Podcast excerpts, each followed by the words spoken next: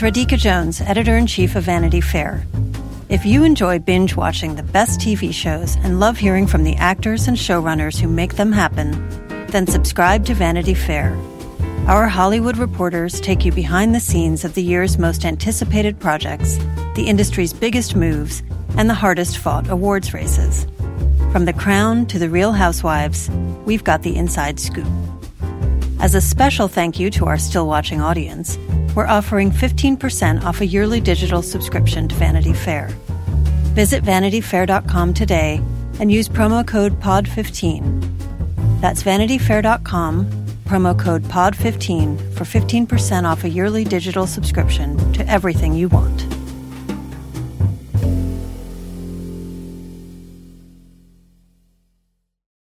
This episode is brought to you by Progressive. Are you driving your car or doing laundry right now? Podcasts go best when they're bundled with another activity. Like Progressive home and auto policies, they're best when they're bundled too. Having these two policies together makes insurance easier and could help you save. Customers who save by switching their home and car insurance to Progressive save nearly $800 on average. Quote a home and car bundle today at progressive.com. Progressive Casualty Insurance Company and Affiliates. National average 12 month savings of $793 by new customers surveyed who saved with Progressive between June 2021 and May 2022. Potential savings will vary. AI is making waves in every field it touches. President Biden is now on TikTok, and the election draws closer each day. With so much going on in the world, it is hard to keep up with it all, let me tell you. Hi, I'm Kai the co host of Make Me Smart. It's a podcast from Marketplace. And every weekday, Kimberly Adams and I break down the latest in business and the economy with short daily episodes to make it easy for you to stay in the know. Listen to Make Me Smart wherever you get your podcasts.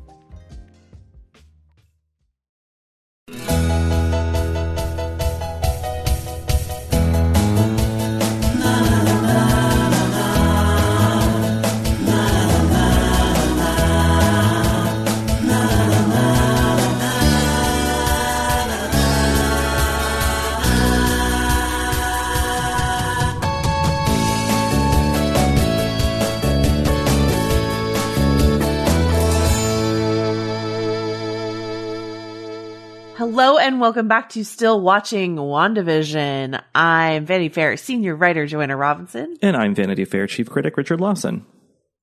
I just love the way you say it every time, Richard. Um, Consistency. like Kat Dennings, we are still watching WandaVision. Um, we are here to discuss episode four. Uh, I, I believe it's titled "We Interrupt This Program" or "We Now Interrupt This Program," uh, and uh, and nothing beyond it. Uh, if you are just joining us for the first time, this is a show with three segments. In this first segment, Richard and I are going to respond to listener emails, talk about the episode in general. Richard doesn't have like a hardcore uh, comics knowledge, though. I hear he's been doing a little research, so we're going to talk very about that. Very niche research. Yes. uh, so we will, we will, we will be talking about that, uh, in this section. The second section, we will have an interview this week. We've got, um, I believe you pronounce it Elizabeth Olsen. Um, Elizabeth Olsen. That's how one Uh, of one of her ex brothers in law pronounces it anyway. Um, so, uh, so yeah, so, oh, sorry, just got that. Bowls of cigarettes. Okay. Um, so yeah, Elizabeth Olsen, uh, is here to talk about, um, the series and sort of, uh, I, I, she has some really interesting things to say about like the fact that Wanda finally gets to talk to other female characters, which she hardly ever got to do in the MCU. And, um, also sort of how they're trying to avoid some of the, um, the stickier tropes that might come with this storyline. So, um, I thought that was really interesting interview. She's always very interesting to talk to.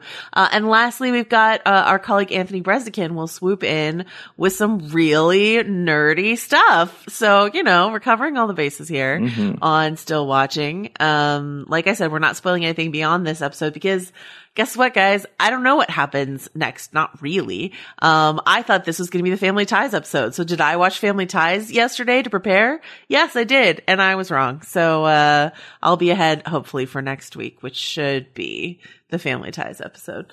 Um, this is a completely, almost completely out of the sitcom world, uh, episode filling in a lot of blanks. What was your, I just want to get your sort of initial reaction to the episode, Richard.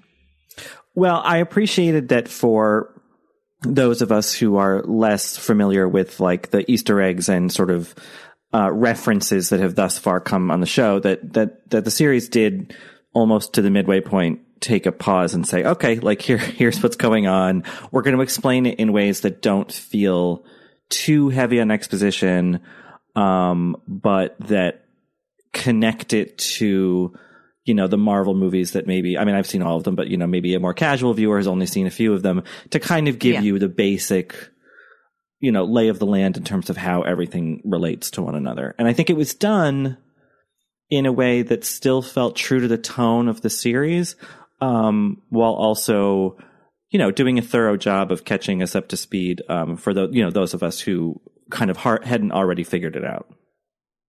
I, you know, I Richard is probably phrasing it that way because before the episode started, I was like, I already knew a bunch of this stuff. Oh my god. Um, no, but but we did learn some some uh valuable information that I didn't have. I think one of the um m- like most specific things we learned is that this takes place around three weeks after uh everyone came back from the Thanos snap. So we have like a timeline of like, you know, they defeat Thanos. Wanda goes to Tony Stark's funeral, and this takes place, you know, pretty shortly thereafter, uh, depending on how quickly they had that funeral. So, you know, but still like within a couple weeks of when we last saw her. It hasn't been like months and months. Cause I think Spider-Man, a Spider-Man that we've already had where the gang goes to Europe, uh, that took place months after, um, the return. Uh, so this is, this is a, a shorter window. Yeah. Um, but yeah, uh, before we get into all of that, the Kat Dennings and Randall Park of it all, um, let us talk about some emails. You can always email us, stillwatchingpod at gmail.com. Richard, which emails this week are you wanting to get into? Well, one of them um, from Hollis Boyd. Um, it's it's a it's a long email, sort of filled with theories and things like that. But the, the the central crux of it, I think, really gets at something that this episode further uh, expanded on. Um, and so Hollis writes uh, in the dinner scene with the Hearts in episode one. Once they all sit down and Mrs. Hart starts drilling them with questions, the camera immediately starts showing only Wanda's face. Vision actually only speaks once, saying, "And we were married." And you only see his face from behind and to the side. Then Vision actually seems frozen. Uh, he's shot only from behind to the point where you can't even say for sure that it is Paul Bettany sitting in the chair. We only see Wanda trying to figure out why she can't remember their story. Vision doesn't move an inch until Wanda tells him to. Once Mr. Hart begins choking, we again see Vision's face and he looks distressed but also locked in place, like Wanda is holding him and he can't move to help until she releases him or instructs him. It really made me think that this Vision is actually just a part of Wanda and his growing suspicions are a representation of the part of Wanda that recognizes this is wrong, people are getting hurt, this isn't real. Which I think was not not confirmed not only by the kind of ending where it shows exactly how uh Teyonah Parris, uh, Monica Rambeau is expelled from from this town, um, but also in the quick scene where she's talking to Vision and all of a sudden she gasps and it we see that he's like dead, like it's his like Vision corpse essentially, and then she kind of snaps out of it and changes him back.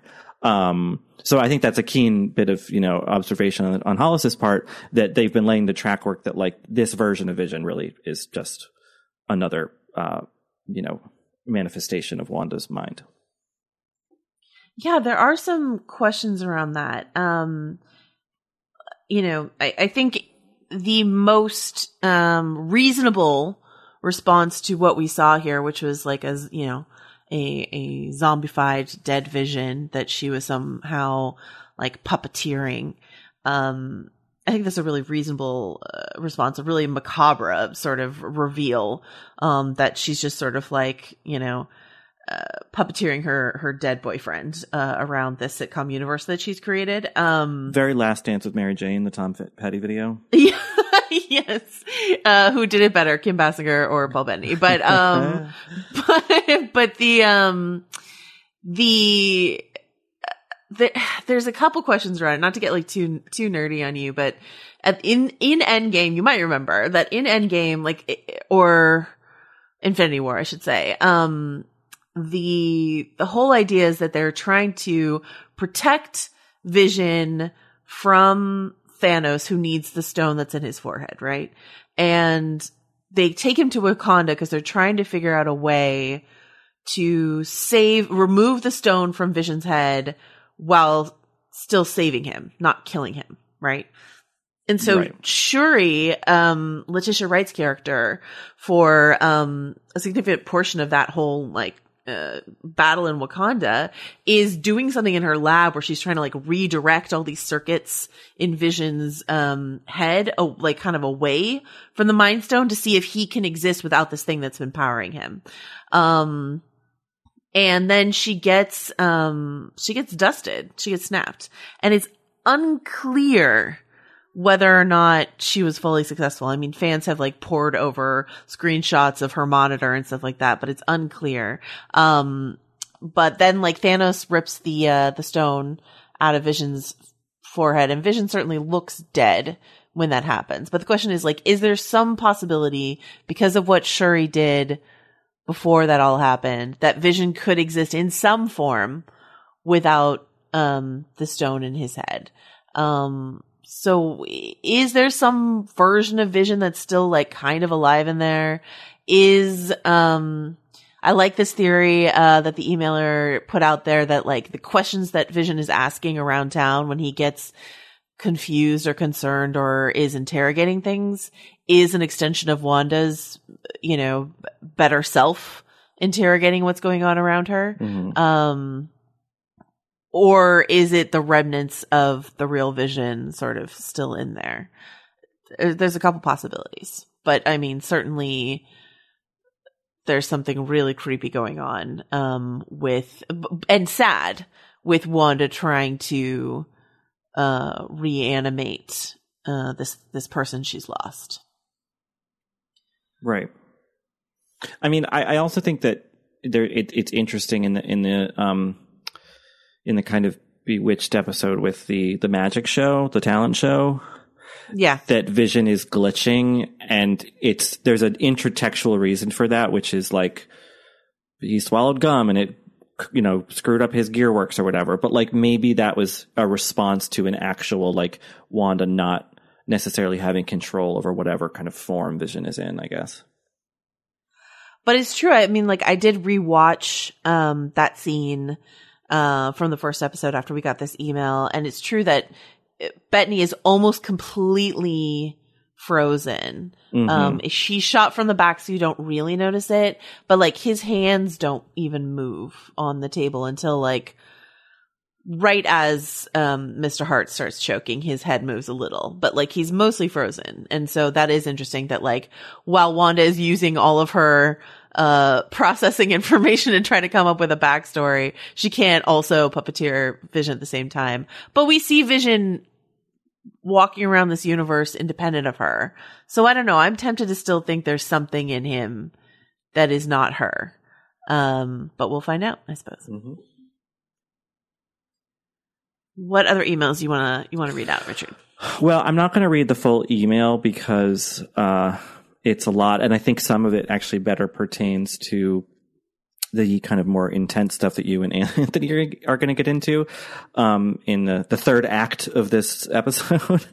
um, but uh, Urban Boyer did send us a really fun um, complimentary email. And we appreciate that. But um, one of the things they mentioned was uh, the third bullet point down in this email uh, was in the comics Billy well, parentheses Wiccan is gay, but also Tommy parentheses Speed is bisexual.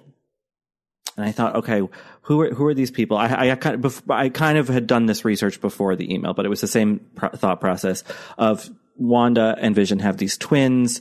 You don't have a kid in any sort of mythology thing like Marvel or Star Wars without that kid coming to bear at, at some point, right? Like they, they don't just Right, forget right. about. It's not like um, you know, the sister on Boy Meets World or or or uh, or the son on on Mad Men or something. Um, Yeah.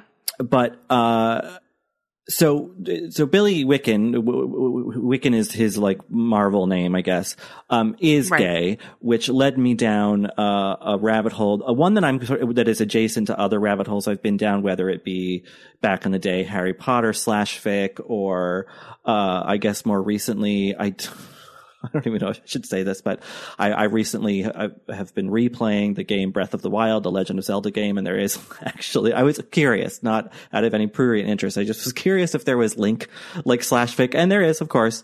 Um, but anyway, yeah, Billy is this gay character in the Marvel universe. He he has a boyfriend, I think later a husband who's kind of a Hulk.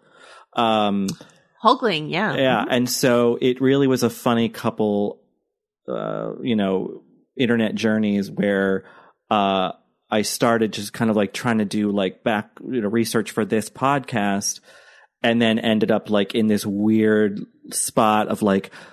I wish I'd had this when I was a gay teenager. And like, so you have this weird kind of envy, longing thing, but also it was cool. And I, I'm excited to see, you know, if what they ever do with this character in the, the cinematic universe or the TV universe. Um, but yeah, if anyone listening to this who is not, was not aware of this, uh, development in the Marvel world and would be interested in it, um, you can go look up, uh, in various forms, pictorial, uh, textual, um, all of the stuff about Wiccan and his journey to being one of the very few out uh, gay Marvel Mm-hmm. characters. I knew I knew that about Wiccan. I had not. I I didn't like we. I talked about last week with Anthony about Wiccan being you know canonically gay. Um, I had forgotten that Speed was also bisexual. So um, we got, I got some tweets correcting me that Wanda has two queer sons. Um, so yeah, And of course she does. She's like a fabulous like witch, like like obviously. Obviously we're not sure what's going to happen with billy and tommy but um something that anthony and i were were talking about was this idea that marvel right now is doing a lot of work to seed these younger characters into its universe so um, I don't know how much this stuff is on the, your radar, Richard, but there's an upcoming Miss Marvel show. Um, there's a character, a young character named America Chavez that's been cast. There's, um, uh, Hailee Steinfeld is going to be playing, uh, this young, um, apprentice of Hawkeye called Kate Bishop. They're just basically, they've cast a bunch of these younger superheroes, almost teen, you know, Peter Parker, of course, being, being one, um, and sprinkled them throughout various like shows and movies that they have upcoming. So it feels to me like they're building up towards some sort of young Avengers, uh, event. And there is a young Avengers like comic and, uh, Wiccan and Speed are part of the young Avengers. So it feels like, this could be all part of leading up to that, if that makes sense. I, I, I did see some, you know, dream fan casting online that was like Troye Sivan should play Wiccan, which, you know, of course that's what exactly what people are saying. I mean, they do kind of look similar, the drawings. and- I would love some one of the sort of like most crackpot theories because like people like to pour over um uh you know IMDb casting uh to try to figure out what's going on on any of these shows. Mhm. And so there is a, a a young man listed as boy next door um in an upcoming episode and uh that that made some fans hope that like because uh, we expect to see these kids grow you know given how quick Wanda's pregnancy was we expect to see these kids grow quickly and so someone was like I mean maybe we might watch Wanda try to like help one of her sons through like a crush on a boy next door like that that would be a really fun thing to have happen in the series so if this um, show, you know yeah, I, yeah, that that would be that would be fun. I would really, I would appreciate um, a little Love Simon uh, sprinkled Yeah. over the MCU. They're all owned by the same company Uh, at this point, so might as well. I know. Why not? Um, yeah, and we don't know, you know, if we do get, um, a teen or adult Billy and Tommy, we don't know who might be playing them. So, I just looked up the actor Um, who plays Boy Next Door on Instagram, and um, there is in fact a post about being on WandaVision wearing he's wearing the sweatshirt, and um, so it leads me to believe it's not just a little like walk on extra role. All right. Well, I mean, we'll keep our eye out for the boy next door. Um, all right. So is there anything else you want to touch on in our emails? Um, I those were the kind of two big things for me. Um, did anything jump out at you? Oh, did you want to read the, the email about the, the doll? Oh God, right? Yes. How well fitting that I should forget poor Katie Carryall. Um, Chris writes to us, uh, you know, very nice things again about the show. Thank you for all of that. Um, ba, ba, ba. But um, then they write um, just a quick note of omission. Uh, it's an homage to trivia, not an MCU, MCU Easter egg. That was uh, the baby that they were changing in the third episode. That was Katie Carryall that Vision was diapering, Cindy Brady's doll. She was tragically lost or doll napped in an episode of The Brady Bunch, and I remember it gave me some serious childhood trauma that cute little Cindy was so devastated. So I hope some of our WandaVision mysteries are brought to a reveal that doesn't traumatize us as much as Cindy missing Katie Carryall, which I appreciate. I mean, I've definitely seen that episode. It was also parodied in at least one of the Brady Bunch movies. I think the first one. Uh, maybe the sequel. Um, and, uh, yeah, I, I, think that's a great little, good eye for, uh, you know, the, all the many ways that this show, uh, is referencing cl- closely, um, its source material, not source material, but its, uh, reference points.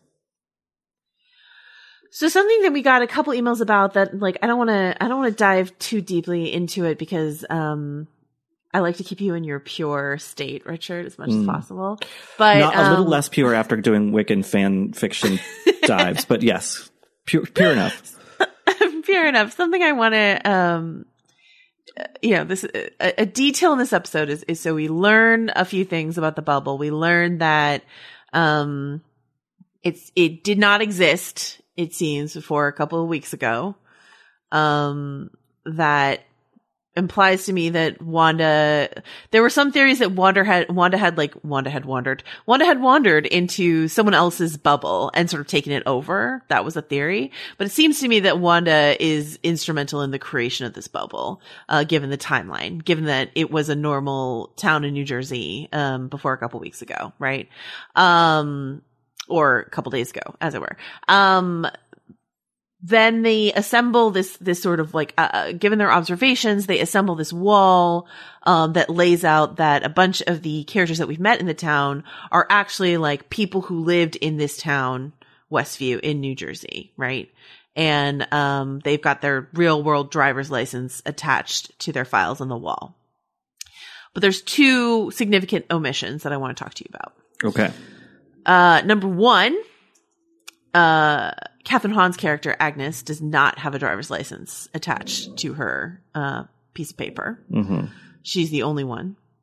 And number two, Emma Caulfield's character Dottie is not even on the wall at all. So, um, what does this do for you? what does this mean to you? Well, I think we talked about it in an earlier recap episode where it was like mm-hmm. you don't cast Kathryn Hahn unless there's something big coming for her, I don't think. And I know that there are people I've seen rumblings in in emails we've received and just in general, just like Twitter. I'm trying not to do like read much about the show beyond what we talk mm-hmm. about here, um, uh, or or Wiccan fanfic. Um, but uh, that she's maybe a villain. Uh, and I think you and Anthony might have talked about that. I don't listen to your parts of the episode again because I don't want to be um, un- unpure, impure. Um, so I think that's interesting. And then as far as like, so maybe there's a more sinister reason for why she would not, she would be off the grid a bit more than these other people.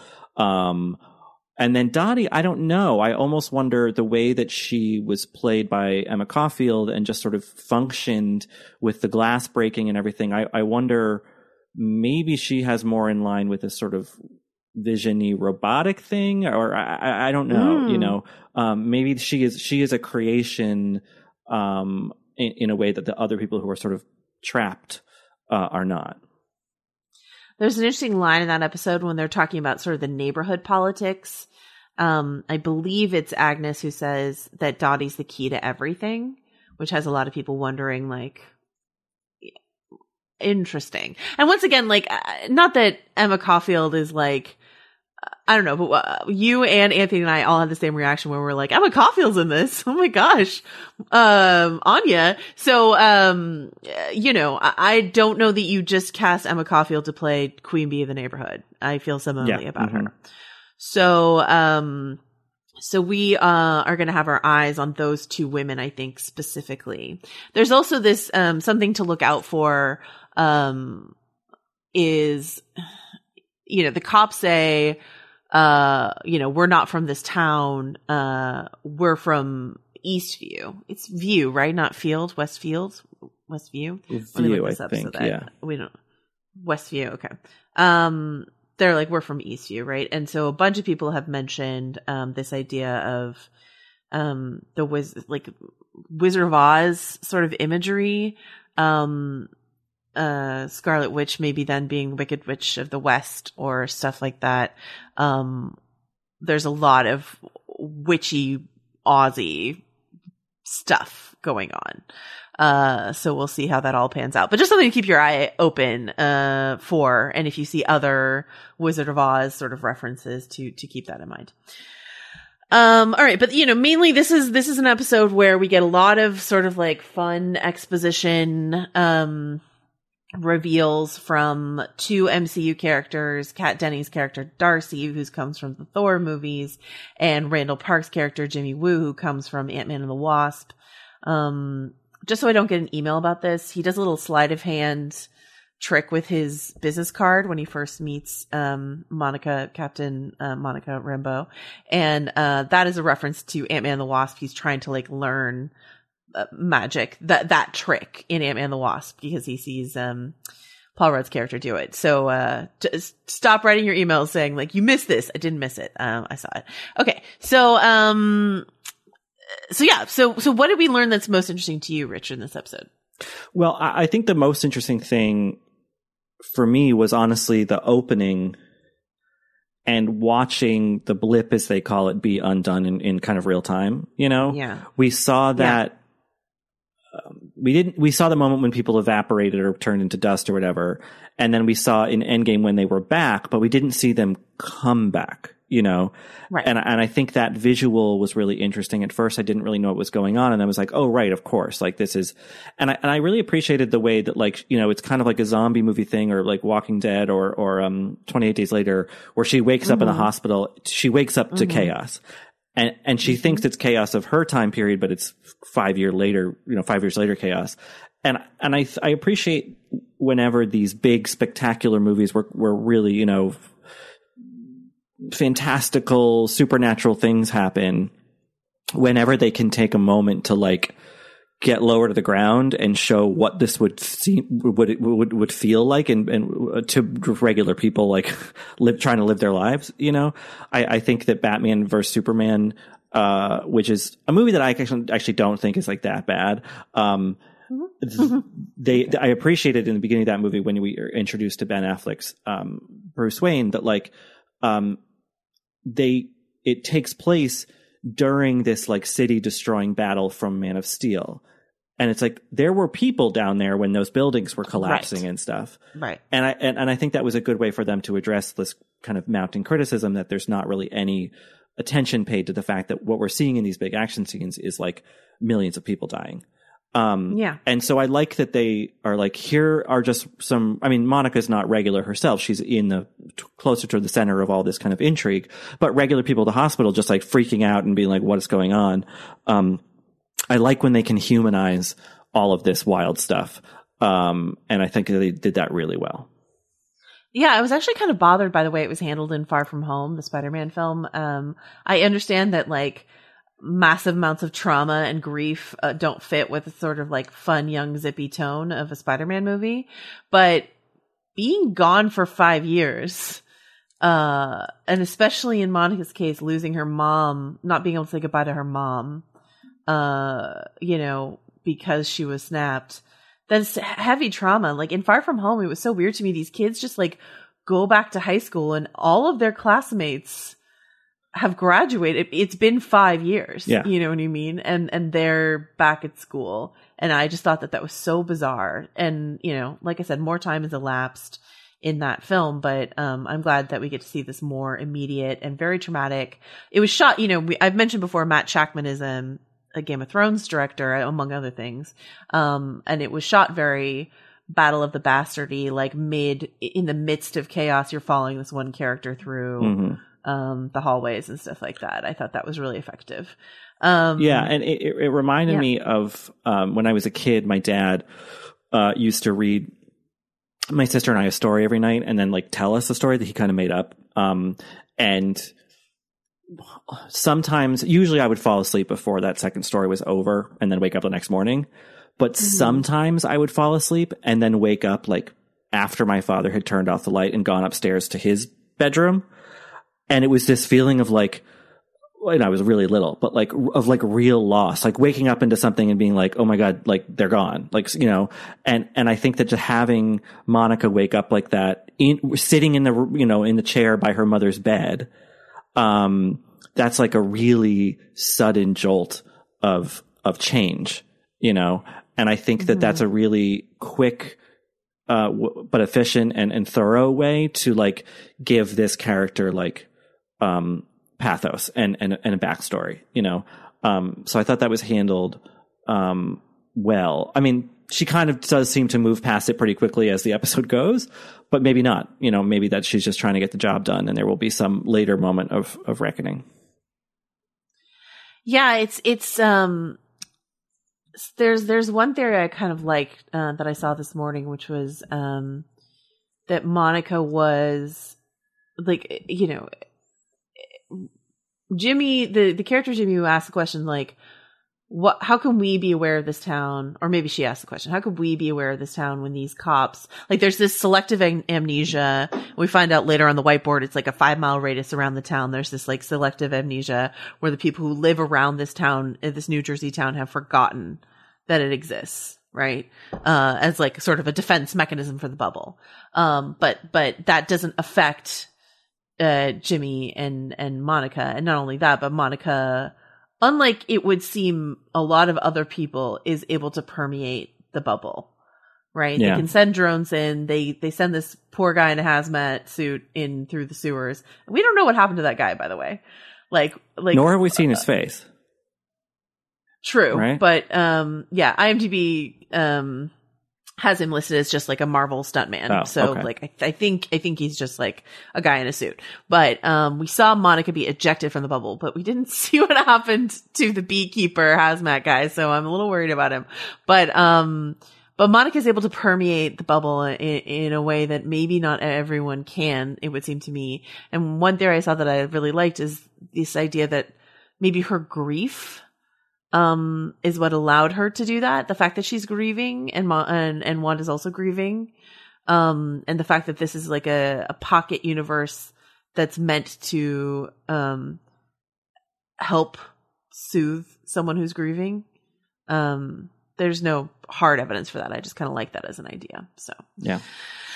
Um, and then yeah, and then so you know, so then like Kat Dennings and a bunch of other um, scientists swoop in and and and we find out some details um, about the bubble, about um, uh, the the one really interesting thing I want to mention is this idea of like what's being edited and when, um, because we've seen these sort of like little blips and rewinds that Wanda does already, um, but we we got to see that whereas they don't get to see it at all and they're just getting like the cut vision as as someone says like someone's editing the broadcast right mm-hmm. um but what also seems to be true is they're getting more episodes than we are because Kat Dennings' character has this line, Darcy has this line where she says like she washes dishes about once an episode, barf. Yeah. Like, you know, she got to see all of like season one or whatever, and we didn't. Um, so, you know, they're operating with a little bit more data than we have. Um, but yeah, um, so my question, you know, to you is it, this episode ends and Monica says, you know, it's Wanda. She's doing everything. It's all her. Um, do you think that's right? What do you think? Yeah, I think, I think from what we have in front of us now, yes. Um, I think the question for me now is why? Mm. Um, because we kind of saw I mean, obviously grief is a very long, can be a very long process, a very complicated, dynamic process that keeps changing. But we saw in Endgame where she has her, you know, uh, face off with, with Thanos that yeah. like she has, she's like, you took everything. It's like, okay, so she's processed that he's dead. And then they have to defeat this thing and save the world. And then they have to have Tony's funeral, which maybe was a Catholic funeral. Maybe it happened like the next day.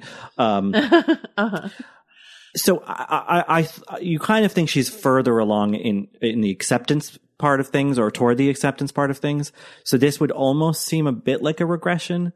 Um, but you know, who knows, uh, what, what the kind of psychological, you know, mechanics of that are. Um, I think another question of why is why why TV? Like why these shows? Like wh- where where is Wanda in relationship to this kind of pop American pop culture arcana? Um, and the only thing I could think of is what what is the name of the country? Krakow, Sokovia. Sokovia, because Krakozhia is like the one from the terminal with Tom Hanks. Anyway, um, Mm-hmm. uh, is maybe that was just like all that was available of like American culture was just these old TV shows, um, when she was a kid or something. I don't really know her backstory. So, um, so Yeah, uh, Elizabeth Olsen gave an interview, I think it was to Emmy Magazine, where she said that, that she said that like, this is a reflection of the American reruns that Wanda grew up watching in sort of the Eastern Bloc. Right. Um, as a kid. which So, would yes. which would make some sense that like after all the trauma of her young life, her brother dying, her lover dying, also having to like constantly fight to save the world, which would take a toll on people physically and mentally, I would have to imagine. Um, that she retreats to this like the most arch of of kind of stereotypical happy living, you know, and the only example that she has. Um, and I think we were talking a couple episodes ago about her becoming more ascendant in her powers. That this is uh, something that she clearly has some control over, but that like there is a psychic aspect to it that um, is instinctively protective in a way that she maybe doesn't have control over. Like, like, you know, there, there is a kind of id part of her that is doing this, um, rather than a high kind of consciousness. Um, so I guess what right now I think that the arc of this run of this series, this, this one, you know, whatever this is, the first season, I don't know, um, is her coming to terms with both the fact that she lost her great love, but also that she's so powerful that um, she, like, you know, any of the telepath X Men before her, has to kind of keep a tighter lid on herself than other people do, which is a tragedy in, in itself, in a way.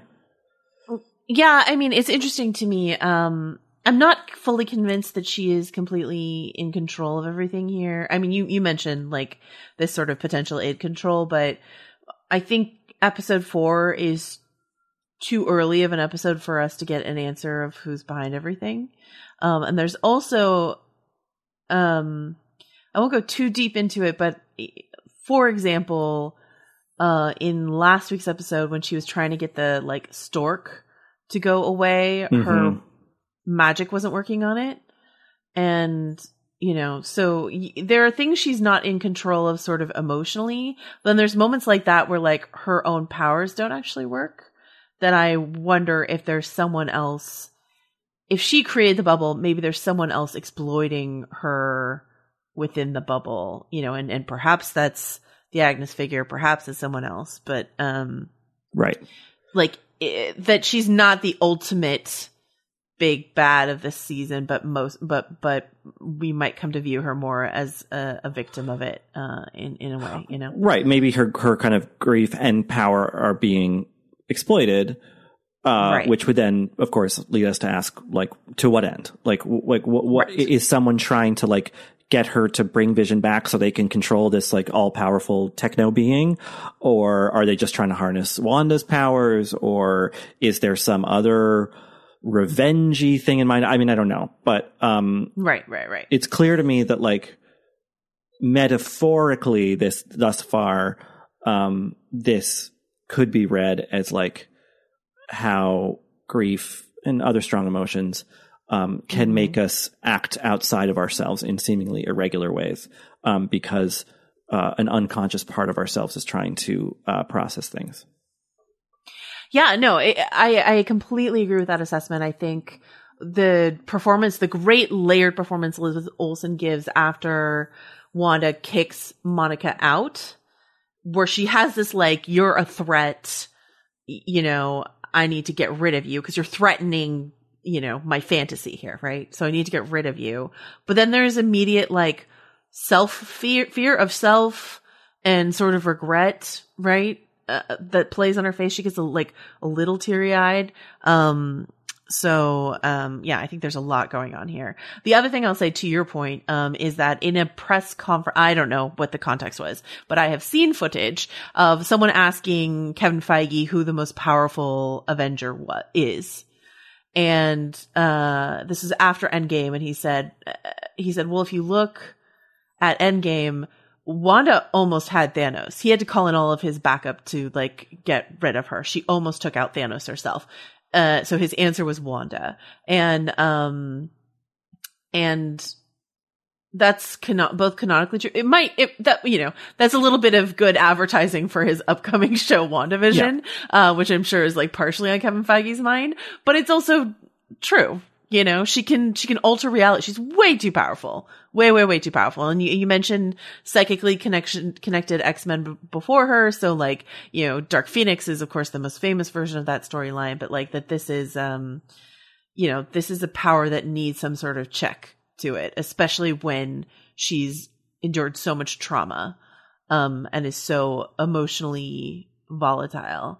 Um, yeah, like which I'm, is a good, I, am yeah, writing this like kind of fan fiction series about like Wiccan when he first starts going to gay bars and he doesn't realize that he's really cute. And so he has this power that he can't really control. And he's like, why is everyone bothering me? You know, it's that kind of thing.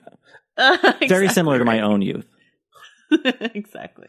Um, all right. Is there anything else you want to talk about in this uh, episode?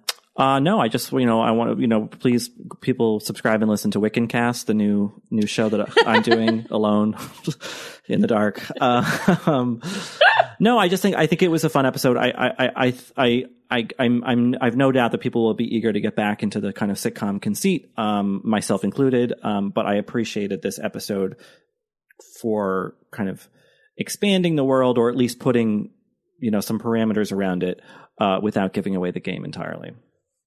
I think it'll be fun to hopefully split time because I think some people are feeling a little suffocated being only in the sitcom world. Yeah. I think it'll be great to sort of split time going forward. Um, I felt a little like uh, uh, antsy in this completely non sitcom episode.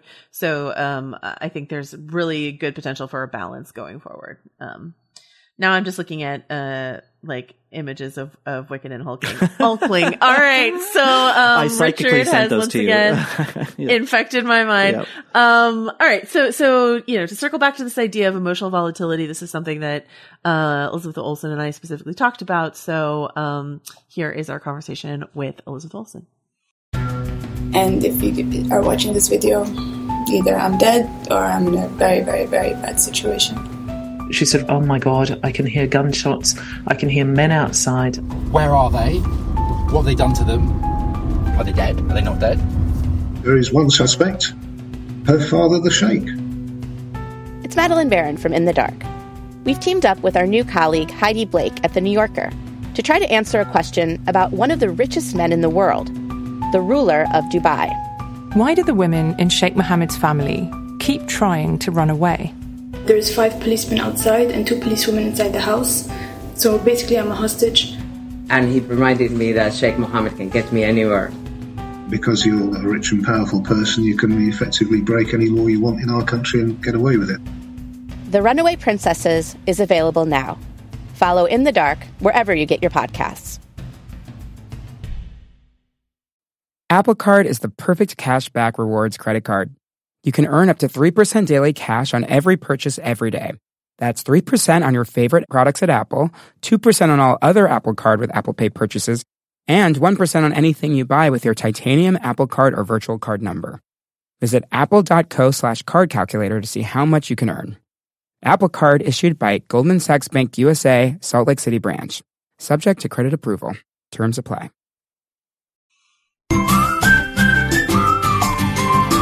I want to start off by asking you, um, I've, I've loved the Wanda character throughout the MCU, um, but I've always been desperate for her to have like one close female friend, right? Most of yeah. the people that you've interacted with in the MCU have been have been the men, Jeremy Renner, Paul Bettany, et cetera, et cetera. Um, so excited to see you bounce off of Kathryn Hahn and Teyonah Parris. and what was it like for you to take this character and give her some sort of female reflection? It it is such a joy. I mean, just as like aside from the characters, it is such a joy. Like I, you know, getting to know Kathryn and getting to know Teyonah, especially being such fans of both of theirs, um, is just the greatest gift. The female actors don't get to work with other female actors that often. It's like a, you know, like a lot of men do, but like women, women don't really get that opportunity. So that in its own right was just so much fun. But then also for her to have, especially through the sitcom eras, for her to have her like girls and her alliances um, is really is really important. Her trying to navigate this um, fitting in of of this new neighborhood. Um, and I think the relationship with Kathryn's character specifically becomes one that's like very needed for her one of my one of my favorite quotes uh, that I've read from you over the years is something that you said about how you were promised that you would never have to wear the Scarlet Witch comic book costume, and of course you're wearing it here. And in the trailers we see it. We haven't seen it on the show yet. Uh, it's like a it's a cute little like winking Halloween costume nod to it. But what was the conversation like when they brought it to you and you were like, I was told I was never gonna never gonna wear this. Did you have any of that feeling? I was so excited. Actually, what happened? They so we have a Halloween episode. And they were trying to figure out how big of a nod to the character we were going to do. And it didn't start off with the classic um, Scarlet Witch costume. It was kind of like um, like a gypsy thing that has to wear a you know a headband, and I like fought for it. I was like, no, we have to like we have to go full into it. Like we have to. This is like the greatest thing. If Paul's doing it, I'm doing it. Um, and so it was, and and I'm I'm really in it. It's not just a flash. really in the costume for um, quite a bit, and um, it was so fun. I loved it, and it was the perfect way to wear that costume because you can't take that costume seriously. Right, right but in the context, you're like, give me the give me the headdress, give me everything. I'm gonna yeah, and make the headdress as big as you need to. massive. I'm wondering, you know, as you as you hop and skip through these family sitcom eras, these different show homages, was there an era you were most comfortable with, either because you grew up watching it or it just fit your your acting style?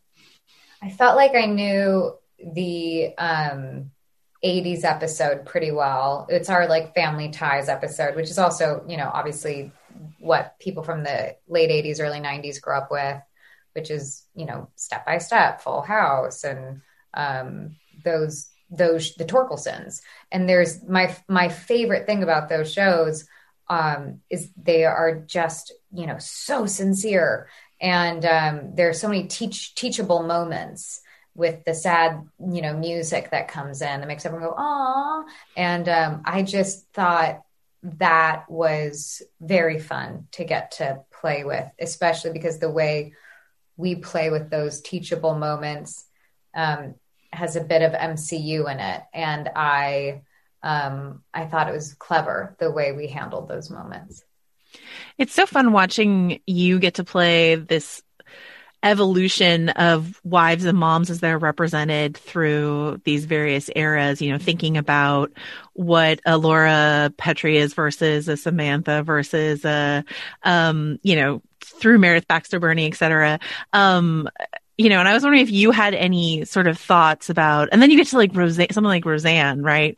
Which is, uh, blowing up any sort of ideals of perfect suburbanhood and stuff like that. I was wondering if you had any sort of personal revelations about how we've thought about wives and moms through these like family sitcom representations.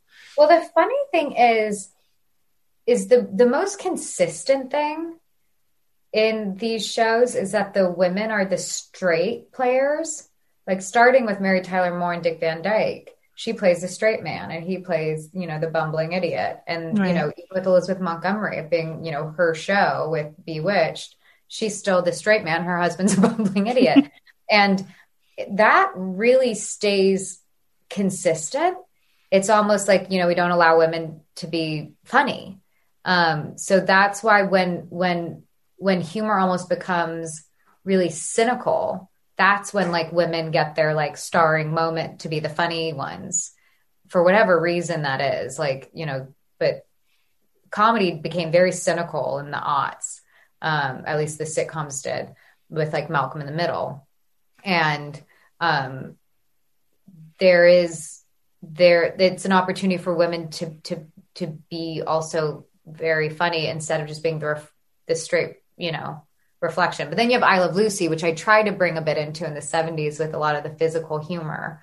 Um and you know she's just comedy gold. But for the most part the consistency that's like feels very consistent which is you know that is interesting. Yeah. Yeah absolutely.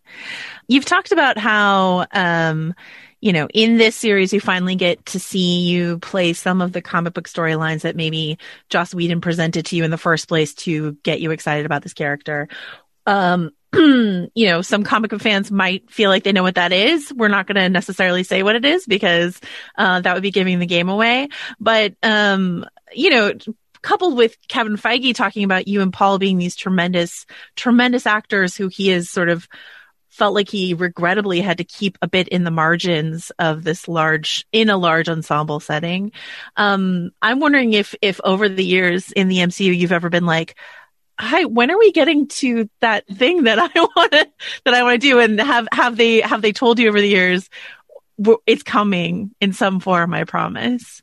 It's almost like the opposite, actually. Oh, yeah. I, I've only signed on for a couple at a time. So mm-hmm. every time they, they ask me to come back, it's a surprise to me because I just keep thinking, well, we're done with this, you know, chunk and we're done with this chunk. And so I I think what happened for me was I started getting like really comfortable not having the responsibility for, you know, the success or failure of the Avengers franchise. Yeah. And just was like really happy to take up like my my little corner. And um I really enjoyed how they had used me, you know, through because I felt like they I always had something substantial to do um in those films.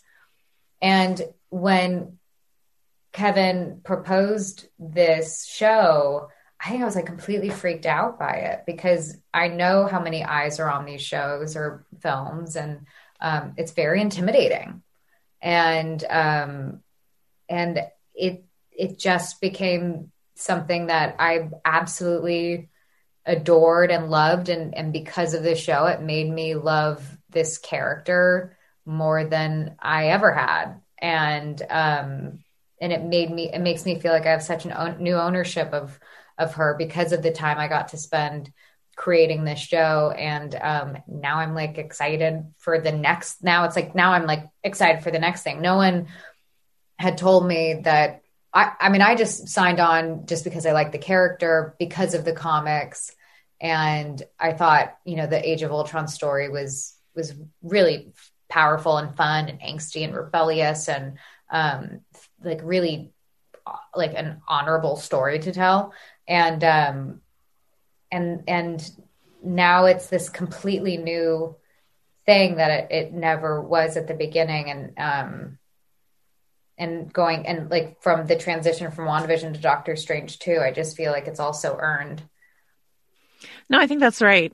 Um one thing that I think is interesting about like I I love the you know some of the big Wanda comic book storylines.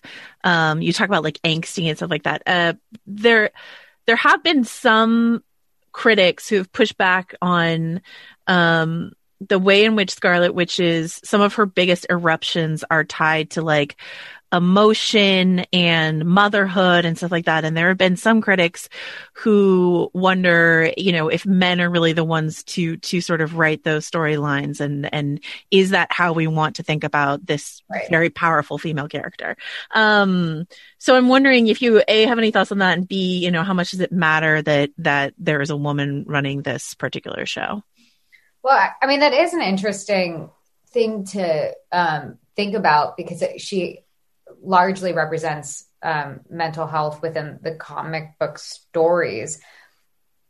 And to just create hysterical women isn't really um, that interesting of a story and also um, doesn't really help any causes. Right. Um, but to create a story about um, someone who believes so deeply in their own like cause and their own experiences and to tell a story about trauma and resilience and um, uh, what's the word i'm looking for? Um, like avoidance. I you know there, there's a lot of things that her story is and whatever moments of like extreme power and and emotion that has come out of it i think that i understand that it that the that it's like the fear of the hysterical woman but i i also think it's like incredible for someone to have that kind of connection to their emotional life. And i think in this show with Jac at the helm we created um such a um like revolution for her. And she's gone it's it's i think of this show as um you know in therapy you some therapists believe or classically believe that you need to talk to like the child that lives inside of you and um, connect with those experiences that have been tra- trauma. And then you take accountability and you have maybe like a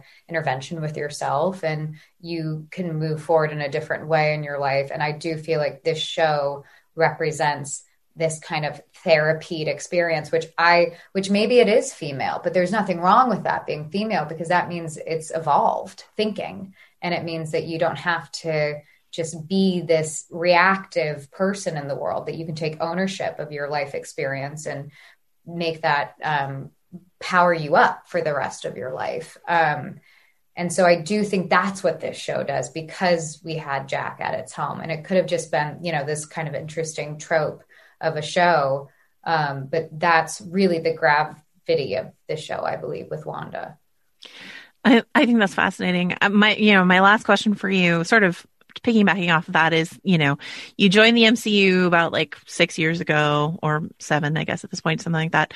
Um, have you noticed an evolution in sort of what women are allowed to do or what female fronted stories the this Marvel universe is interested in telling in those years? I, I think so. I mean, yeah, I mean, I really think so. And I, and I and I think it it it starts with Scarlett. Um, Scarlett's like a Johansson. She's a very um, powerful, talented woman in the MCU, and I believe that she, um, you know, maybe she didn't have the first franchise film, but she really created that space. Um, she's quite a pioneer who takes up space and gets heard and um, does it elegantly and with a lot of intelligence. And I think Kevin has always been a good listener and good at responding to like what the world, you know, is asking for from um, the, from MCU when it comes to representation on all platforms.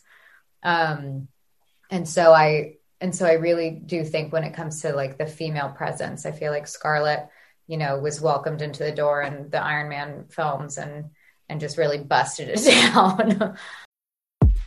the Run Through with Vogue is where you'll meet all the most exciting people in fashion and culture. I am Fran Lebowitz, um, who should be the mayor of New York. We all support yeah, that. we support that. Very nice. Nikki. Yes. It's been really great being in this beautiful pink room. All right, Usher, can you hear us? I can hear you. All right. Can you hear me? We can. We can. All right, here we are.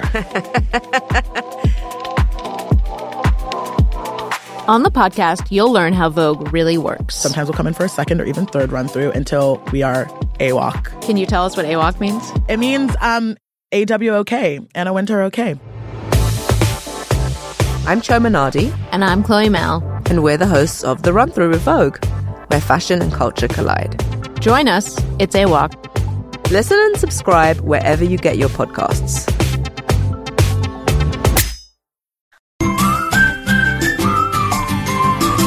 Um, all right, Anthony, here we are. Um, this episode is called We Interrupt This Program. Uh, and so, you know, we, we press pause on the, on the sitcom of it all to give us some external analysis. Uh, a lot of this is stuff that we had sort of cobbled together that we get some confirmation and narrowing down to some theories. Uh, I just wanted to start by overall asking you, like, you know, what, what did you think overall of this episode? Well, I, this is what I really enjoyed about the episode was I felt like we were agents of Sword, you and I, and Uh-huh. we've been trying to crack this, and we're like pretty good. I think we're pretty spot on with what's been. Yeah, we did down. okay. you know, we realized that the people in the town were, uh, uh, you know, real people drawn into roles, uh, and uh, we kind of had figured it out a little bit that Wanda was in this bubble, and you know. Um, what I really enjoy. So we got some answers also on like who was watching them and how they were watching them. Kat Mhm. Dennings' character returns from the Thor movies, and uh, I really enjoyed her in this. If I, so, if I'm being really fully honest, um, I think I prefer Darcy more as like a side character than a main character of an episode. But I imagine that will be her role kind of going forward. And I, I am really excited she's here because I do love her in general. And I think, um, you know, they'll have the option to cut to her. Um, you know, when they return to the sitcom world, we can cut to her watching, which will be fun. Um, so yeah, so I'm really glad she's here. Her character Um, is yeah. a strong cup of coffee, but here's one of the reasons I really liked it: is she reminded Uh-huh. me again of us. Like she reminded me of like a TV blogger, like somebody Oh, for sure. who has super strong opinions and but yet can find herself surprisingly moved by what she's watching, even though she knows it's a manipulation. Like I, I don't know. I really, I actually liked her more in this, but we can uh, disagree about that, I suppose. Um, I think, yeah, I definitely think that line where she's like, "What? I'm I'm invested." That's definitely like a meta a meta line to us. But no, um, it's interesting. Uh, you know, some theories were confirmed, others weren't. Um, Jac Schaeffer gave this long um interview to our colleagues over at the Hollywood Reporter, their um TV podcast, and they asked her, the showrunner of WandaVision, they asked her like, you know, what do you make of all these theories that are floating around? And she's like, some of them are hilariously wrong. Uh, and some of them are, you know, you know, it's, it's fun basically for her to see them. And, um, so I want to start out by saying sometimes a drone is just a drone. I thought that little Yeah. thing was a full size helicopter. It's just a drone, albeit yes, altered to better fit into Wanda's reality. Uh, we saw that alteration work on a guy in a hazmat suit, but uh, it was not a full size helicopter. Um, as as uh, the fans had convinced me what it was. so to uh, be fair, uh, Yeah. to be fair, Wanda and Vision heard a tremendous crash outside their window yeah. before the appearance of the uh, of the little plastic drone. So I think like we were, it was not outside the realm of possibility to s- assume that there was something bigger than a little toy that crashed. You know, but it did turn out to just be a small remote controlled helicopter. A little drone. Um, but uh, something I do want to say about that, there's this fun theory that I've uh, seen floating around is that the reason that things switch to color at the end of episode two, um, and episode three, I think it's called Now in Color, um, is not just because we're like progressing through the eras of sitcoms, um, but because those intrusions of colors, whether it's the uh, the drone or the blood, um, on on Dottie's hand um was disrupting Wanda's fantasy. And so then once it's in color, those color intrusions will no longer uh irritate uh her vision. Do you do you do you like that theory? Do you have any thoughts on that? Yeah, I mean, it's yeah, it's not the most profound theory, but okay, sure. No, no.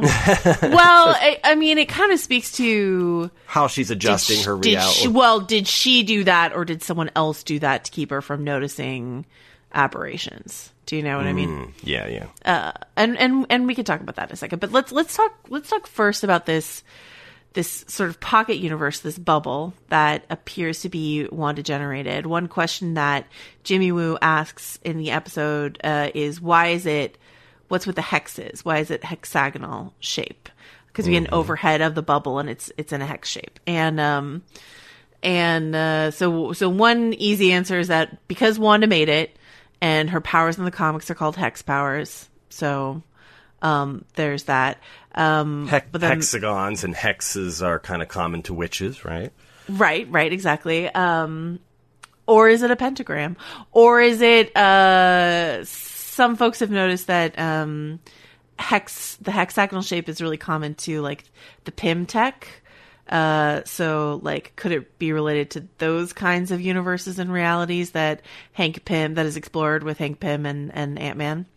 Um, but I like, I like the, the sort of like, it's a pentagram idea. That's, that's, uh, that's what I'm into. Uh, what do you think? Well, you know, why not go full Satan? Sometimes that's okay. um, yeah. I mean, like, given um,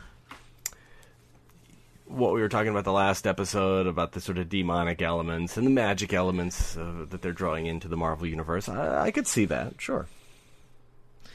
Um, yeah, because often pentagrams are like, um, well, from everything I know about uh, stories which come from, I mean, I guess if it were a pentagram, it would be five sided, right? So, uh, Well, the pen- Pe- maybe there's such a thing as- pentagram is like a star shape. Yeah, but Um, I'm looking at the star shape and I just counted the sides to make sure I wasn't being dumb, and it looks like five sides, right? If you if you connect the dots, you get a Oh, yeah, a yeah. pentagon. Um, anyway, Okay. so maybe it's a, he- a hexagram. Um, I would love for it to be that. Um, anyway, and, and we learned, you know, we learned that the bubble uh, is relatively new, so it means it's not like someone else's bubble that Wanda wandered into, but like a new thing that probably she created. Um, whether or not she's the one fully in control of it. What do you think of like what's your what's your idea of what's going on with this bubble at this point? Well, I don't know that she necessarily created it because I'm. Uh, she's clearly like in control of it, right? So they've put her behind the wheel, so to speak. But who created the vehicle, and why? Right. And Right. she's the missing person they're looking for, right? No, um, because Jimmy said uh, it's someone in Witsec, and uh, he used a masculine pronoun. Oh, okay. That went past me. But uh, okay. Um, hmm. and he was like surprised to see her in there.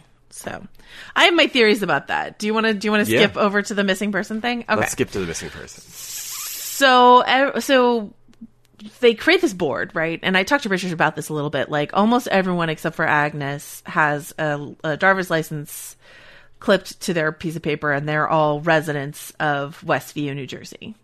They have Westview addresses on there. So they were in the town when the bubble were created, and they've been sort of drafted into these roles, right? Agnes is an exception. We've talked uh, plenty about why Agnes might be an exception. Dottie is not on there. That's Emma Caulfield's character. I have a lot of thoughts about that. Um, and then, and then who is this missing person? Um, we actually got a theory email about that from one of our listeners, Michael, sort of tangentially related. We were talking about this character of Ralph, whether or not Agnes's absent husband was, um, w- that we would see him was a villain behind things was maybe mephisto i mean these are all question marks sometimes a drone is just a drone sometimes uh, an absent sitcom husband is just an absent sitcom husband but uh you know we were theorizing that like maybe um Bryan Cranston could come in and then it could be a fun little like meta uh sitcom dad moment.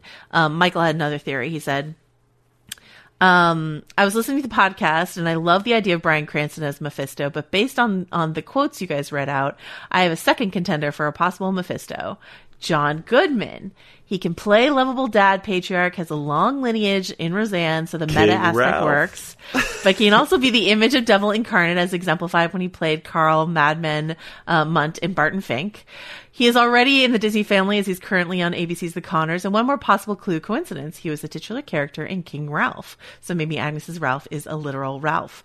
Anyway, love the pod. Uh, thought I'd throw the theory in. So, uh, I don't know how this all works together. If it, if it's possible that the FBI's missing man is Ralph slash possibly also Mephisto, is Agnes's uh, absent husband. Is played by John Goodman and or Bryan Cranston. But I like all of that sort of that whole suit. Sure. What do you What do you think? I think okay, good. I think we should stretch a little because this is quite a reach. You know, we don't want to pull anything, but okay. For sure, Yeah, we're here yeah. to reach. Like, what else are we doing here? You know, if not to reach. I think it's a Yeah. fun theory. All right, all right. I, de- I definitely think the mystery of who is the missing person is uh, is going to be key to the overall story. And Correct. you know, I don't know how this ties in. To, uh, like, so what? You know, however that fits in as part of the puzzle pieces, we we do have some key pieces of information, and that's you know things like the hexagonal shape. I was trying to think about what in nature is hexagonal in shape. You know, we have Mhm. stop signs. So is this like metaphorical? You know, when she sees something she doesn't like, she stops it. She throws Monica Rambeau out of the universe. She, I'm not quite sure what became of the beekeeper, but like clearly she br- brought a halt to that. I'm uh, worried was- about the beekeeper. yeah, he Yeah. just vanished. yeah. And then I was thinking about the fact that he was a beekeeper. And you remember one of the things I think we got right is that she is interpreting uh, Yeah. like a hazmat suit in a way that fits into her universe. But the more I started to scratch my head about that, I'm like, yeah, but why would a beekeeper emerging from a sewer fit into your universe? That's not normal, right? It's not like he was in a bee, like some sort of like uh, field of flowers with his um, with his uh, bees nests. And that made me think, oh, bees nest, honeycomb. The honeycomb shapes of individual Mhm. cells are hexagons. Mhm. And what do we Mhm. have? Who's the who's the what's the key figure in any honeycomb or any any bee's nest is the queen bee, right? Queen bee, for sure. So is Wanda the queen bee? Every all Is Wanda everybody the else queen bee? Is Agnes the queen bee? Agatha? Yeah. Uh, if there's one person to be described as a queen bee that we've seen so far in the series, in in the universe, in the universe, that would be Emma Caulfield's character Dottie, right? Mm-hmm. She's the queen bee of the neighborhood, right? Exactly. So it's like the bee thing. I think can't be discounted as mere just disguise or way to fit in because it's Sure. too weird. You know. It is very weird. I did like that the little bit of rope that was attached to him got turned into a jump rope. Yes, that was Um, cool. That was pretty cute.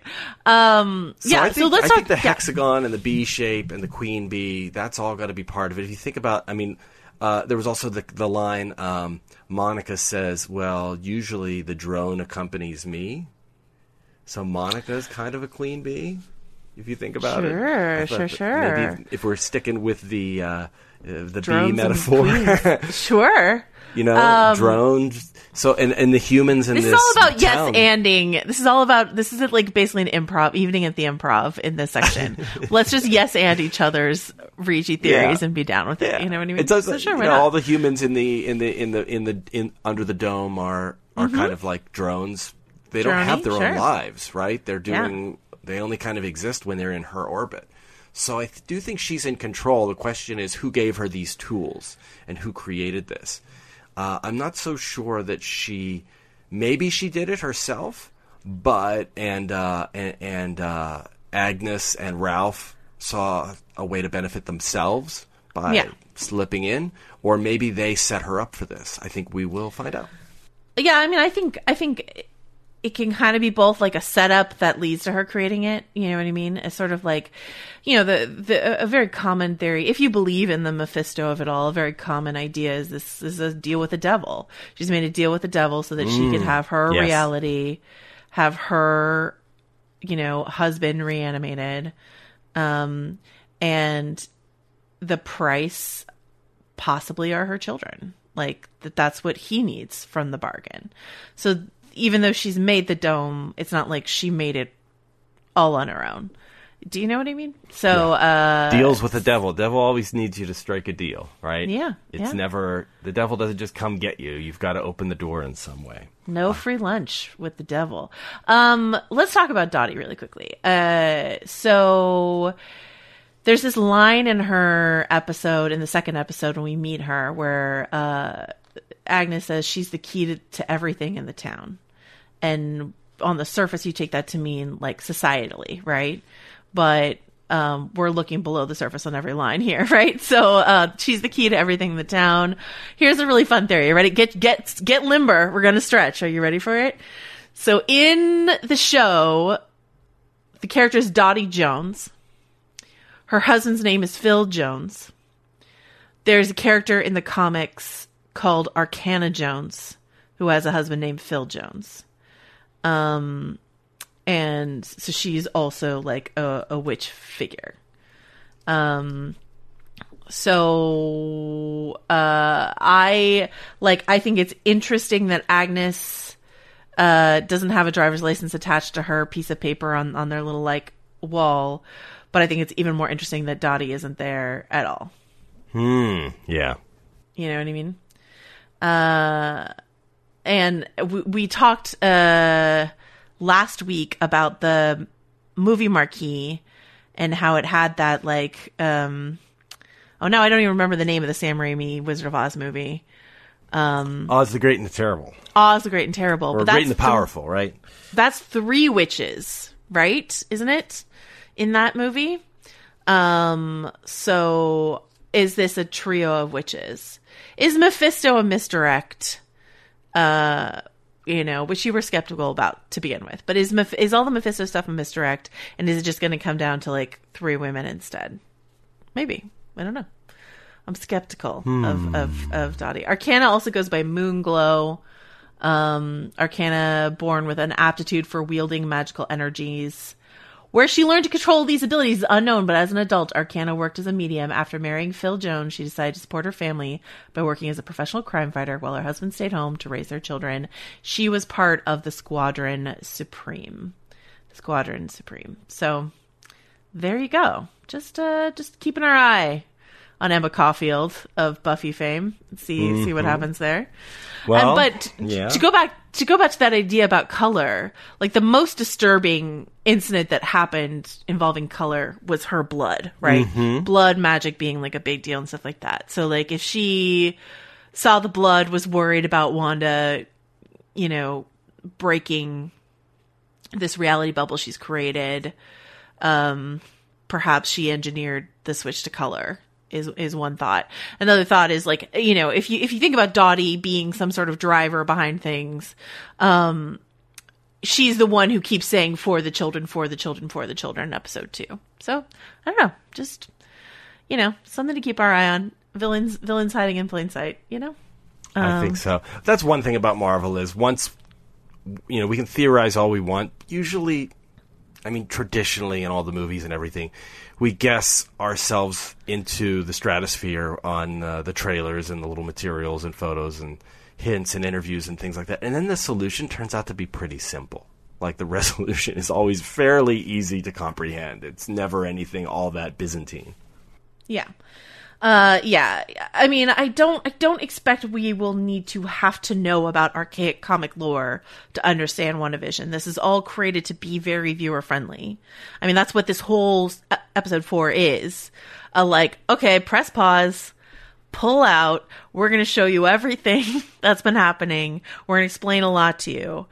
We're going to give you a little misdirect at the end, which is saying Wanda, it's all Wanda. I don't think it is all, all Wanda, but like, this is a very hold the audience's hand episode, right? Yes, this is Yeah.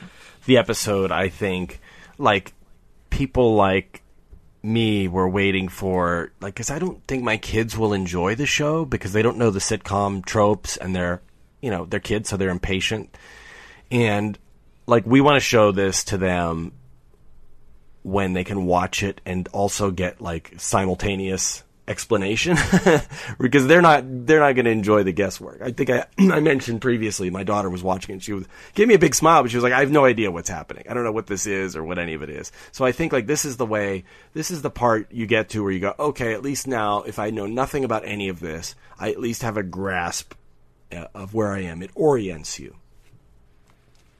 Yeah, exactly, exactly. Um, let's talk about sword and shield and all of what's going on here. You know, we we see Monica, uh, you know, come, return from the snap. Her mother, who we met and like loved in um, uh, in in Captain Marvel, uh, uh, yeah, in Captain Marvel, uh, you know, has passed away from cancer.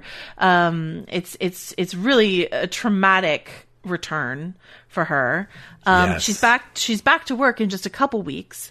We find out, like via some swift and tidy exposition, that her mother um, created Sword, which is not canonical to the comics, but I quite like it. I like this idea that Peggy Carter created Shield and uh, Maria Rambeau created Sword.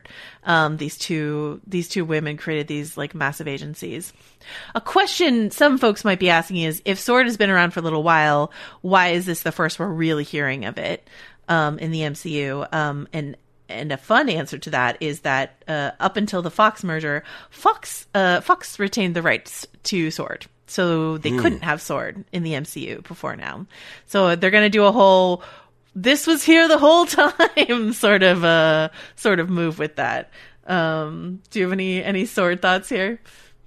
I have a lot of questions about Sword and Yeah. about this guy uh, uh, who's leading it, Tyler Hayward, Yeah. acting director, who mm, something about him seems off. I'm not sure I Mm, trust that okay. dude. I don't know All if right. he's a Skrull. I don't know if he's just a, a bad dude who is an opportunist. Um, you know, but um, I don't, I don't know. There's just something about his leadership that gives me pause. Uh, but I thought that opening sequence where um, where Monica rematerializes and then is, there's just Yeah. panic in the hospital and she's running into people and not sure who's returned and who's just been around and is dealing with this. The panic there, I don't know that. And then the grief of finding out that this mother that she was just with is gone and gone for years, and she was gone for years. It was really affecting. I, I found myself getting choked up watching it. Yeah. It was beautifully performed, and I thought, uh, I thought again, we've seen this a bunch of times in the Marvel movies. The the snap, and then I don't know the return from the snap. Uh, but I thought it was I thought it was pretty emotional and, and heavy, and uh, uh, it also it also confronts you with the notion that some things don't come back. You know, her mother isn't coming back, and that shot a few minutes later where um, uh, Wanda looks up at Vision and he's zombified. He he's corpse like, and he has the Yeah. horrific hole in the in his head where the Mind Stone was. Um, you know, as much as we try to delude ourselves with quote unquote magical thinking, no pun intended, um, sometimes reality intercedes and we just have to deal with it. What do you make of? I, I really love that. What do you make of um, what we see of Vision here? What does this tell you about what's going on with Vision? It tells me he's not there. I don't think he's there. So, like, like there at all, or she Oh. has his like corpse and is puppeting around this pocket universe. I don't know. I, that that would be that's that's venturing into some pet cemetery territory. It's very gruesome. It's very gruesome. That's I pretty agree. gruesome. I think that's too gruesome for for Marvel, but maybe I'm wrong about that. I mean, we are dealing with witches and scary stuff and magic, so uh, maybe. But I think I think it's more just a reminder of what he looked like when he died. But I don't know. What do you do with Vision's body? Do you bury it? I, mean, I don't know. I'm not sure we ever got an answer to that. Um, apparently, Kevin Feige said in an interview uh, that they originally had a post-credit scene uh, planned for Endgame where Wanda goes to see uh, Vision's body in the morgue. Um, now, I don't know um, if they shot it and are going to use that here in WandaVision as like an inciting incident of trauma or um or what. But um yeah i mean i still i still have a lot of questions about this.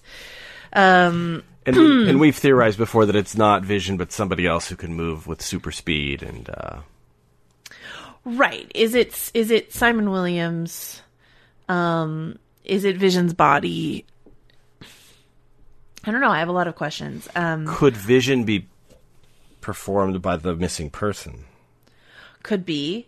Um the other thing i talked to richard about this a little bit so i don't mean to like totally retread but um in uh infinity war the whole thing that shuri is trying to do is like sort of rewire vision so that he can exist without the mind stone Mhm. right Yes. and hmm, it is unclear how successful she was before she got ashed. Um, you know, obviously he seems very lifeless when the Mind Stone gets pulled out of his body, but was she mo did she get most of the way there? Um, there's you know there's history in the comics of them resurrecting Vision after he dies at the hand of Wanda, um, but he just doesn't remember her. So did Vision come back and not remember her, and she couldn't handle that, and that was an inciting incident for her? Um, you know, there's there's there's some questions there, but I but I'm not. The Vision that we knew is dead. I think that's true, no matter what. Um, but I'm not sure we have the full full answer of what's going on with him yet. Do you know? Was she remembering? I don't. I don't. Seeing I don't him. think so. Yeah. Yeah. Yeah. All right. Um, the episode did end with the song "Voodoo Child" by Jimi Hendrix, which I gives know. you like makes you feel like we're talking uh zombies here, reanimated corpses. Uh, you know, maybe something like that. So, and I think it's notable um, which part of Voodoo Child they played. oh yeah. Yeah, there's a particular lyric. It kind of, you know, they pick it up midway through the song, and uh, the lyrics that the, f- I mean, the, it's not. Uh, it, it, I don't know what you can interpret from this, but the the the the, the primary lyric that we hear is, um, "If I don't meet you no more in this world, then I'll meet you on the next one, and don't be late." Because I'm a voodoo child. Voodoo child. So like, there's definitely like there are other worlds than these implied by that song. I mean, it's a great it's a great song, and it's about voodoo. There's ma- so that's magic. Uh, you know, you, get, you got a hint of witchcraft, but they chose a very particular part of that song. Uh, a lot of the rest of the song is about being powerful. You know, uh, when I stand up next to a mountain and I chop it with the edge of my hand, uh, we'll pick up all the pieces and make an island. Might even raise a little sand. So Hmm. that part's not in the show, but uh, it's in the song. And so, like, this is a little island that they're on, right? Uh, I don't mean to take up all your sweet time. I'll give it right back to you one of these days. That's a, another part of the lyric. Uh, and then I, again, if I don't meet you no more in this world, I'll meet you in the next. Um, I look. Can you do a dramatic reading of every closing song going forward? I will, yeah. I, soothing. I don't want to be too Shatner, though. I hope my reading wasn't. I'm a voodoo child. you know? um, do you feel like uh, trailer footage that Marvel has released is fair game to talk about? Yeah, sure. They not? so they released a new spot that was sort of forward looking, as shows often do mid season, and uh, in it there appears to be footage of Vision breaking out of the bubble because as we see in this episode, you know, like every episode he starts to get like whoever he or that thing is starts to get more and more uneasy with what's going on. And we see him break out of the bubble and then seemingly collapse, which would reinforce sort of this idea. You know, he tells Wanda we can go anywhere, and she's like, nope, we can't. And I think that's because, like, whatever this is, if it's the corpse of Vision, if it's a different version of Vision, if it's a man she has reimagined to be Vision, uh, it can't exist outside the bubble. Uh, unlike uh, Monica's groovy clothes. Um, and so, you know, that's that's something to be worried about. Vision wants out, but what what will that do to him if he gets out? Do you know what I I- mean? yeah, but I don't think it's a corpse that falls out. I think, again, that'd be a little gruesome, but It's really creepy. I agree. I, I think there's some raw material, some entity, some being that she's cast as Vision, you know, and um, maybe that's the as I said before, maybe that's the missing person. But whenever you fall out of the bubble, even Monica Rambeau experienced this. Like, oh, that's true. you, That's true. you gotta take a nap. You've got like a little bit of like a stunned reacclimation to Sure, uh, your bubble, your world. bubble hangover. Yeah, Yeah. yeah, yeah. You got, you're right. Um, all right. Um, but another thing that we saw in this footage is is uh, this this interesting moment from the Family uh, Ties episode, uh, which should be next week, episode eight, uh, the the episode five, the '80s episode, where the character of Agnes, Kathryn Hahn's character, sort of breaks for a second, and she looks at one and she goes, "Should we start from the top or what?" And Hmm. so this sort of moment of like, you're the boss and we're all your actors. What do you want us to do here? Like meta, a really meta moment, right? Um, and uh, I, do you want to hear a really fun, um, really fun meta theory that I heard about Quicksilver? That uh, Yeah. you know, we're okay.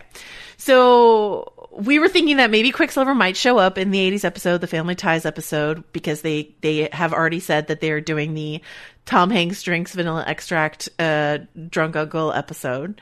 Uh, and and maybe so is Uncle Pietro who has shown up here. Um, I read a fun theory that like Uncle Pietro shows up, he's played by Aaron Taylor Johnson, and then like he gets recast at some point, and it's Evan Peters. Um, and that that would be like a nice little meta Bewitched moment, like a nod to the two Darrens and Bewitched or something like that. Mhm. I just really like that idea. Do you have any uh, reaction to that? I dig that it. thought? I I, th- I like that, and I like being Yeah. in the alt- alternate version, alternate Yeah. universe version of him. So yeah, I'm down.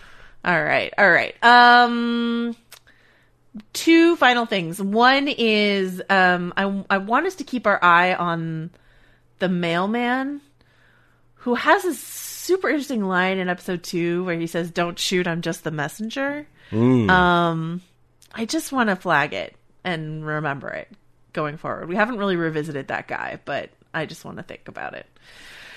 Um, and then the last thing I want to talk about is this idea of like um, this being a a Wanda villain origin story potentially. Uh, this comes from uh, our listener Jordan. This email. Um, loving the newest season. Uh, I think this is setting up Wanda as the next villain of the MCU. A very original theory, I know. But what is compelling to me is the human aspect of that theory. In this reality, Wanda has everything she's yearned for. She has vision and the twins and a simple life of happiness. She's not going to accept this reality as false so easily, and who among us would? Uh, in Game of Thrones, when Daenerys sees Drogo and their baby in the House of the Undying, she knows it's an illusion, but Drogo says if this is a dream, he would kill anyone who tried to wake them up.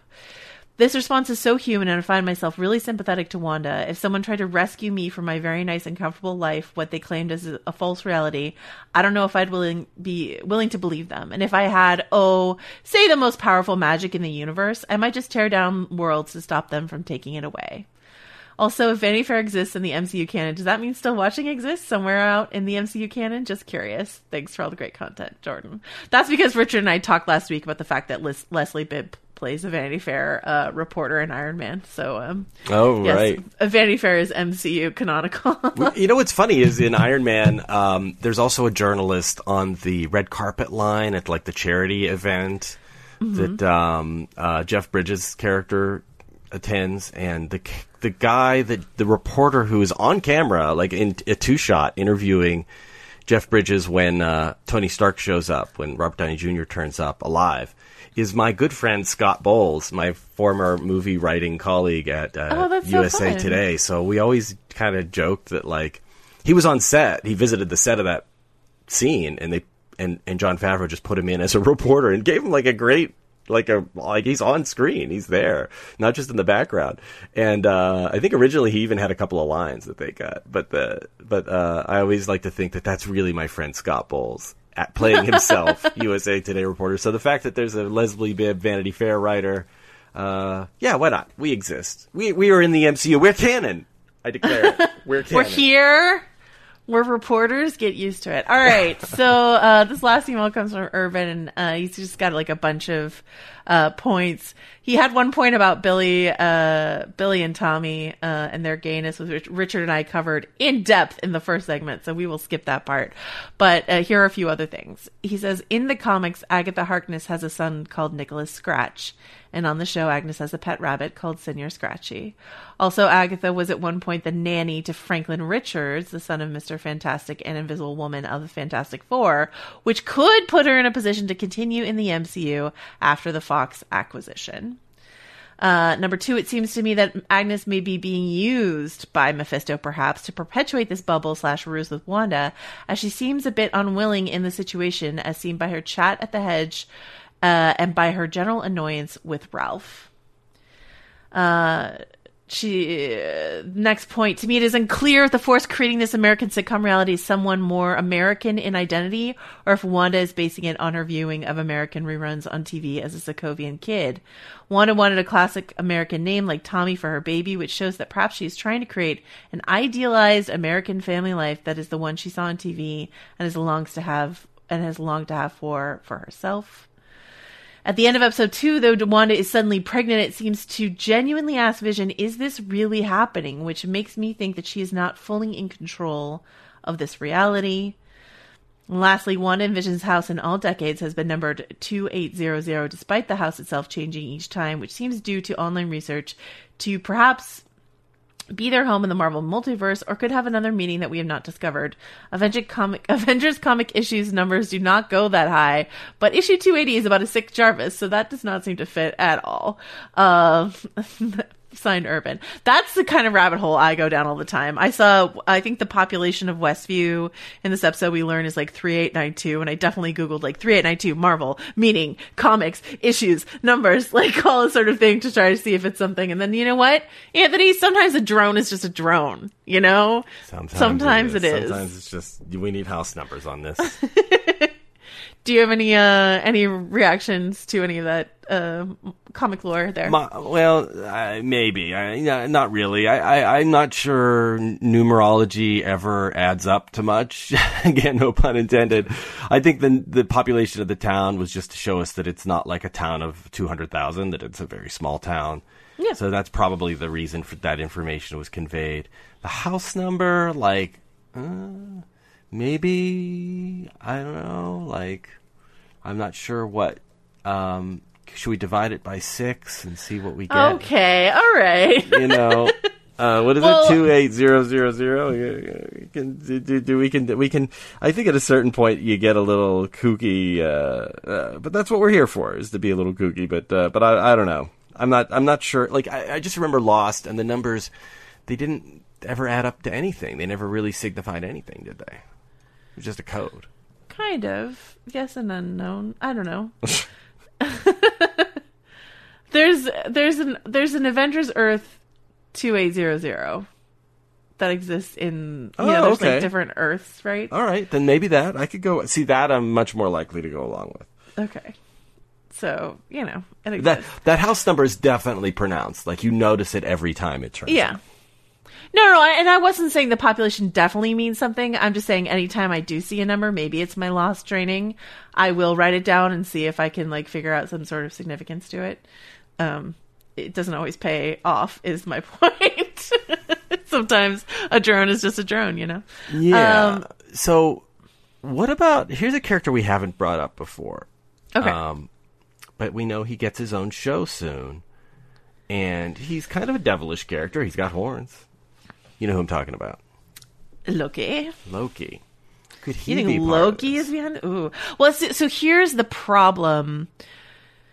Here's the problem with trying to, you know, the problem with with thinking too hard about how this leads into Doctor Strange is that whatever happens at the end of this season is going to have to hold through multiple Marvel stories until we get Doctor Strange, which they which they are only filming now, right? So we know that Wanda is in Doctor Strange, and maybe she's a villain in Doctor Strange, but she's not going to be like bopping around the universe villainously unchecked for the entire time between the end of WandaVision and when Doctor Strange uh, premieres, right? so I kind of feel like whatever ha- I I- you know I feel like there will be a continuation of the story, but whatever happens at the end of WandaVision is maybe it's like a post credit subtle nod to us, the audience, but the the world in general doesn't know that like Mephisto got out or Agnes got out or something like that. Do you know? Uh, and it can and that can wait until Doctor Strange, but it can't be like Wanda has ripped a hole in reality or something like that. Do you know what I mean? Like it can't be so universe breaking that we have to be expected to like sit through um Falcon and the Winter Soldier and Loki and Black Widow and whatever else is standing between us and Doctor Strange. Yes. Okay, so instead of yes and, I'll say yes but. But like as we saw with the beginning of this episode, you can have events taking place concurrently. So, you know, we might get Falcon and Winter Soldier and their adventure might be something that's happening like simultaneously to what's going down in WandaVision. So, you know, I do think that it's part of the language of the Marvel Cinematic Universe that years can pass and multiple stories can happen and we're still like kind of close to the same era, you know? Totally. Absolutely possible. I just want to think about like I want to think about the kind of storytelling that they want to tell that won't be too confusing for their audience. You know what I mean? Yeah. And and it's already like the timeline's already a little like uh scattershot in that Far From Home takes place months after this. Cuz this is only a few weeks after the return from the snap. Totally. And Far From Home is I think it's supposed to be like 8 months. So plot, you know, plotting things around like that is a little tough when you're asking folks in a more casual way to come along for the ride, right? Mm-hmm. Especially if it's interconnected. If it's not, it matters less. You know, like I don't really care when Loki takes place if it doesn't, but if it ties in directly, like if Loki bops from this over to his show, like that's uh, we've got another show in between to to get through. Do you know? Yeah, definitely. But also, like, okay, so Loki dies in the universe, the Prime universe of Yeah. the Marvel Cinematic Universe, and he lives in the Altver universe where he makes off with the Space Stone, and with the Tess, or sorry, with the Tesseract. Yeah, yeah, that's the Space Stone, right? I got my Mhm. stones. Uh, I need a little cheat sheet, but uh, Uh-huh. um, maybe he wants to find a way to re assimilate those timelines, but also be alive. So could he be manipulating Wanda? Like she's a powerful uh, magic wielder. Maybe she can resurrect me, bring me back. Well, well, I'm not going to test it on me. I'm going to test it on Vision. You know. Listen, I, I like I uh I never want to underestimate Loki. I've made that mistake before. So uh you know, never underestimate his capacity for mischief. Um I don't know, it's so interesting. It's, interesting especially given the way the like schedule had to move around with their Disney Plus shows that makes me feel like I do feel like they're going to use these various shows to like seed characters and lead into things. But I maybe I'm wrong, but it feels like um feels like the connection can't be Hmm. So airtight as Yeah, that. Do you know what I mean? Yeah, I don't starts to shrink. The I don't mean to. I don't mean to uh no but your theory. Ah, no, I will I will go for all theories. And I'm I'm, always throwing it out there. excited for Tom Hiddleston to show up. I mean, I'm still trying to think of like who it is that Paul Bettany would be like. I get to work with an actor I've never worked with before who's legendary, blah blah. And I'm like, well, I mean, has he shared scenes with Tom Hiddleston? Would he count Benedict Cumberbatch? Uh, like it, to me, that means like someone who's been around even a little longer. Because Paul Bettany's been around longer than those guys, right? So to me, it's someone who's been around a little longer. I don't know. Well, uh, we'll see. We'll have to see. Yeah. Um, all right. Anything else you want to say about this episode before we hit the road? I'm looking forward to getting in back to the sitcom world. Me But This too. was a nice, you know, we interrupt this broadcast. Good title too. Very clever. Yeah. Yeah, very cute. Um, all right. Uh, so until next time, where can folks find you, Anthony? You can just find me writing away at vanityfair.com. You can find me also there as well as Richard. You can find uh, Richard on Twitter at rilaws. I'm at Joe Wrote This. Please let me know what I missed. But do remember that I did make note of Jimmy Woo's magic trick in part one, so you could save your emails and tweets about that. Much love to you. All right. All Bye-bye. Bye.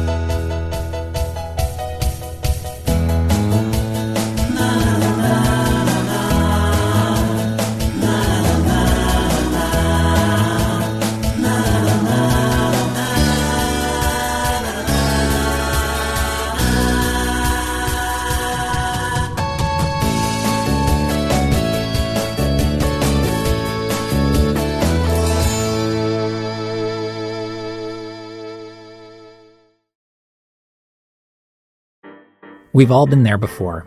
You're planning a dinner party or having family over or even just cooking for yourself when all of a sudden it starts to feel overwhelming. Uh, I live in a very small one bedroom apartment with a very small kitchen. I can't figure out what to serve besides water soup at this point. I'm Chris Morocco, food director of Bon Appetit and Epicurious, and this is Dinner SOS, a new podcast from Bon Appetit. Maybe it's a last minute party with no menu inspiration, a kitchen with no space, a toddler who will only eat buttered pasta. Name your dinner emergency. We're here to help. Here's how the show works. On each episode, we'll take a call from a home cook facing a real dinner emergency. Then, I'll work with one of our editors or someone from our amazing test kitchen to try and solve it. Because cooking for the people you love should inspire joy, without a side of stress. Make sure you're following Dinner SOS wherever you're listening now.